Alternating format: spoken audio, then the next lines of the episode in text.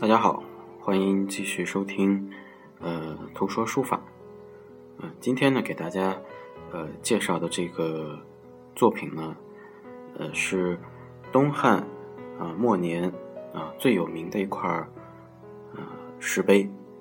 它的名字叫曹全碑。相信学习隶书的朋友都应该不陌生。那么它主要呢是这个主人公叫曹全。他是谁呢？他是东汉末年时期的一个县令这个县在哪里呢？就是我们今天的这个陕西的河阳他就是当时的河阳县令曹全。那么他的这个祖上呢有一位非常重要的这个人叫曹参，这个就是我们大家知道的这个刘邦建国之初的一个算是一个相国吧除了萧何之外的排第二号人的一个这样一个人。那么这块碑的全称呢叫河阳令曹全碑，也是在明朝的万历年间出土1956年入藏西安碑林的博物馆，所以大家去西安碑林还能看到这样一块非常著名的碑石。那么这块碑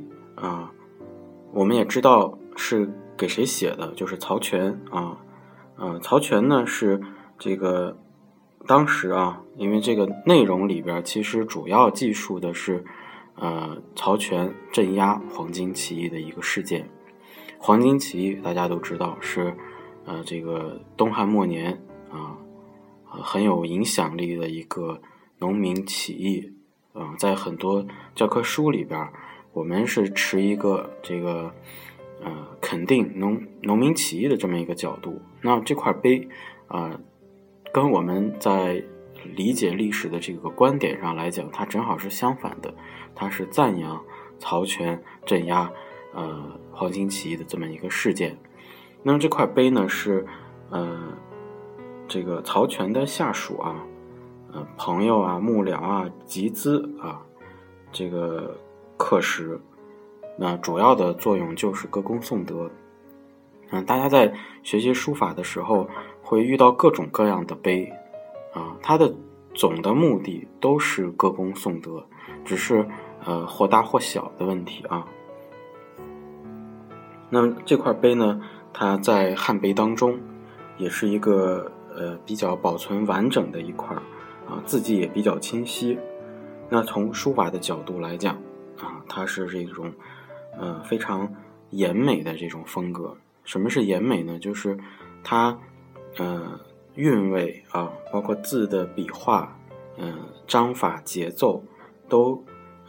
属于这个秀逸的这种状态，就是很秀美不是那种很粗犷的那种感觉，所以它整体给人的感觉是非常工整精细结构上呢比较的舒展，有点像我们在学习楷书当中的欧体楷书。笔画呢也比较的有规律，所以它也是很多书法老师建议的入门碑帖。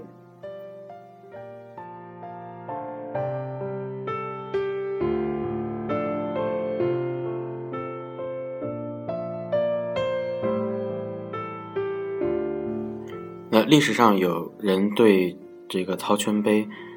有这样一个评价说它是汉碑当中回眸一笑百媚生的这么一件作品。所以说它在这个汉历当中的这个地位是非常高的。那还有一种说法呢是曹全碑是这个汉历当中地位相当于《兰亭序》行书里边的《兰亭序》这么一件作品所以大家根据这些侧面的评价也能侧面的了解曹全碑这么一个看似很普通的石碑，它的书法价值。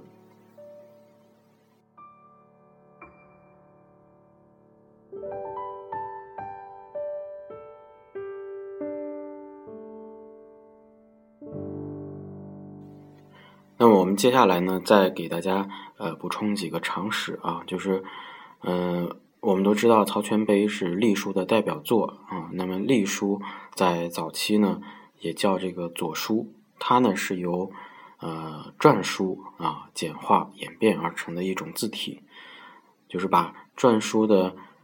圆转的笔画变成方折啊，在书写上更为便利。那大家在认识隶书的时候，不像认识篆书那么难以辨认啊，因为它确实已经是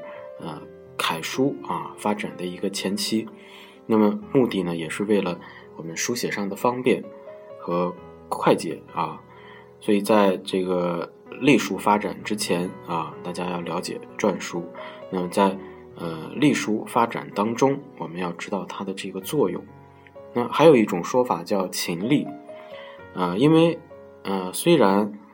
汉代的隶书是一个很代表的一个时代，但是呢，它的发源是在秦代，也就是我们之前讲这个石鼓文啊。其实，在那个时期啊，我们通常的这个日用文字啊，都是以一种便捷的方式出现的，比如说大家熟悉的简牍啊，简牍类书法，比如说秦简或者汉简啊，代表作比如说像这个睡虎地秦简，还有比如说秦律简啊这样的。所以在秦时期的这个隶书呢，我们可以把它叫秦隶，也可以叫古隶，因为它的一些写法上跟小篆呢还比较接近。那到了汉代啊，尤其是西汉到东汉之间的这么一个长时间的应用上的这个演进，最后形成了东汉末年汉碑啊，尤其是隶书啊非常成规模的一个状态。所以这是我们了解曹全碑之后啊需要了解的一些知识点。那么今天我们对这块很著名的石碑就给大家分享到这里啊。如果大家感兴趣，还可以查阅相关的资料。那么